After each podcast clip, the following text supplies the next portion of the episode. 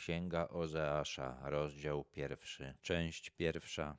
Słowo Pana, które doszło Ozeasza, syna Beeriego w czasach Uzjasza, Jotama, Achaza, Hiskiasza, królów judzkich i w czasach Jeroboama, syna Joasa, króla izraelskiego.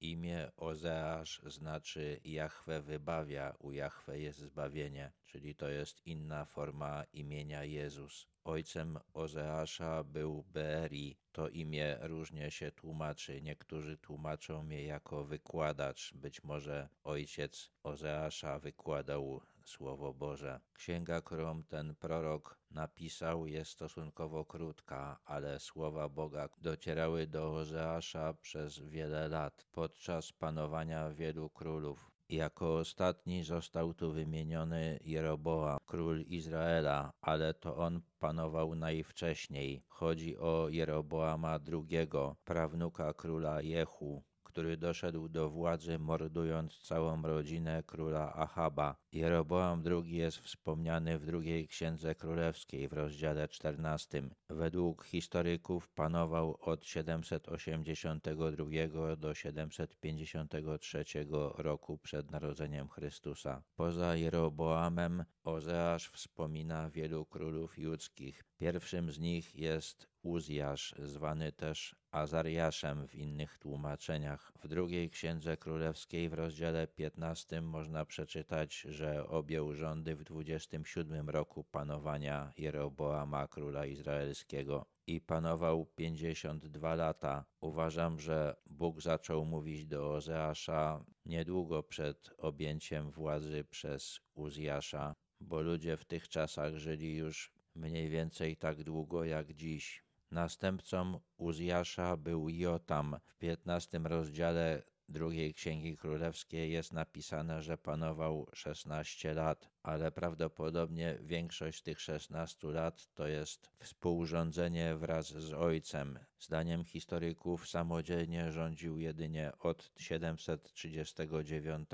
do 734 roku przed narodzeniem Chrystusa, czyli 5 lat. Następcą Jotama był Ahaz. W XVI rozdziale drugiej Księgi Królewskiej jest napisane, że panował on 16 lat. Kolejnym królem judzkim był Hiskiasz. Ozeasz prawdopodobnie zmarł wkrótce po objęciu przez niego rządu, bo okresy panowania poprzednich królów dają w sumie ponad 70 lat. Początek poselstwa Pana przez Ozeasza. Pan rzekł do Ozeasza: Idź, weź sobie za żonę nierządnicę i miej z nią dzieci z nierządu. Kraj przez nierząd stale odwraca się od Pana. Żyd zwykle zawierał małżeństwo około 18 roku życia. Skoro Bóg mówił do Ozeasza przez ponad 70 lat, to musiał żyć około lat 90. Zdrada współmałżonka jest zawsze wielkim ciosem, wielkim upokorzeniem i powodem do zmartwienia dla strony zdradzanej. Bóg nakazał Ozeaszowi wziąć sobie za żonę nierządnicę, żeby poczuł, jak z punktu widzenia Boga wygląda postępowanie narodu żydowskiego względem niego. Poszedł więc i pojął Gomerę, córkę Diblaima, a ona poczęła i urodziła mu syna.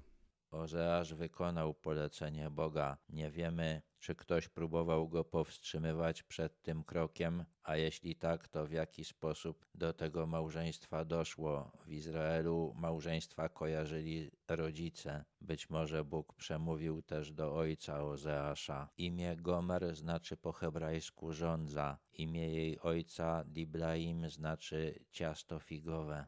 I rzekł Pan do niego: Daj mu na imię Jezreel, bo już wkrótce pomszczę się za przelew krwi w Jezreelu na domu Jehu i położę kres królestwu domu Izraela. Kiedy Jehu obejmował władzę, najpierw zamordował króla Jorama, syna króla Ahaba, a potem nakazał zabić siedemdziesięciu synów króla Ahaba. Mieszkańcy Izraela wykonali ten rozkaz, a głowy synów Ahaba przysłali Jehu w koszach do Izrael, miasta w dolinie Jezreel, gdzie mieszkał. Nazwa Jezreel znaczy Pan sieje. Król Achab wraz ze swoją żoną Izabel wprowadzili w Izraelu kult Bala. Joram ten kult podtrzymywał. Jehu nie tylko wytępił rodzinę Achaba, ale też czcicieli Bala. Jednak utrzymał odstępczy kult państwowy wprowadzony przez Jeroboama I.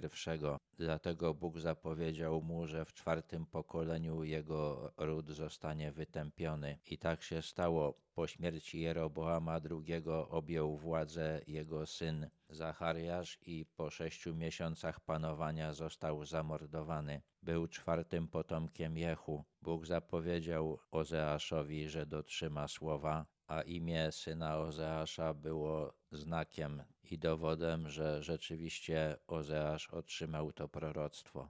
W owym dniu złamie łuk Izraela na równinie Jezreel. Po wygaśnięciu rodu Jehu, Izrael zaczął się chylić ku upadkowi, aż w końcu Asyryjczycy zniszczyli to państwo całkowicie i wysiedlili jego ludność. Ozeasz zapowiadał, że zostanie złamany łuk Izraela na równinie Jezreel. Dolina Jezreel leży w północnej Galilei. Każdy najeźdźca z północy a Asyryjczycy nadciągali z północy, musi przez nią przejść. Najczęściej do bitew dochodziło na równinie Megido, która leży w dolinie Jezreel. Niewiele wiemy o tych zmaganiach, które doprowadziły do zniszczenia Królestwa Izraela przez Asyrię, ale pewnie do rozstrzygającej bitwy doszło na terenie Doliny Jezreel.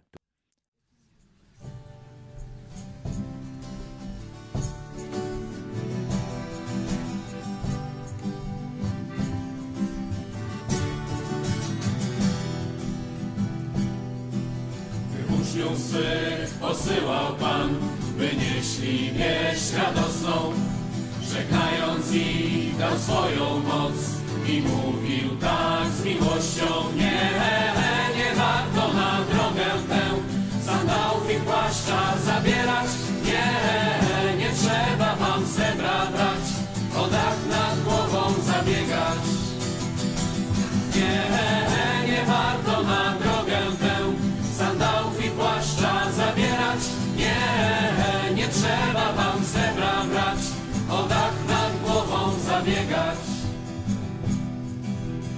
Nowinę tę głosili więc po czterech stronach świata.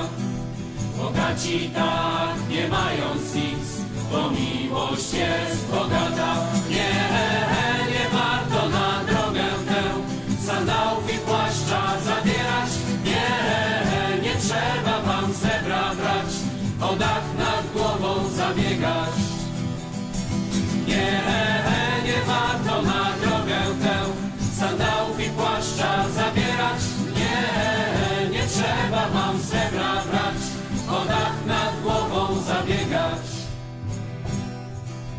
Gdy ukończyli żniwo swe, ostatnią drogę ruszyli. Patrzyli w niebo na Ojca dom i tak z ufnością mówili Nie,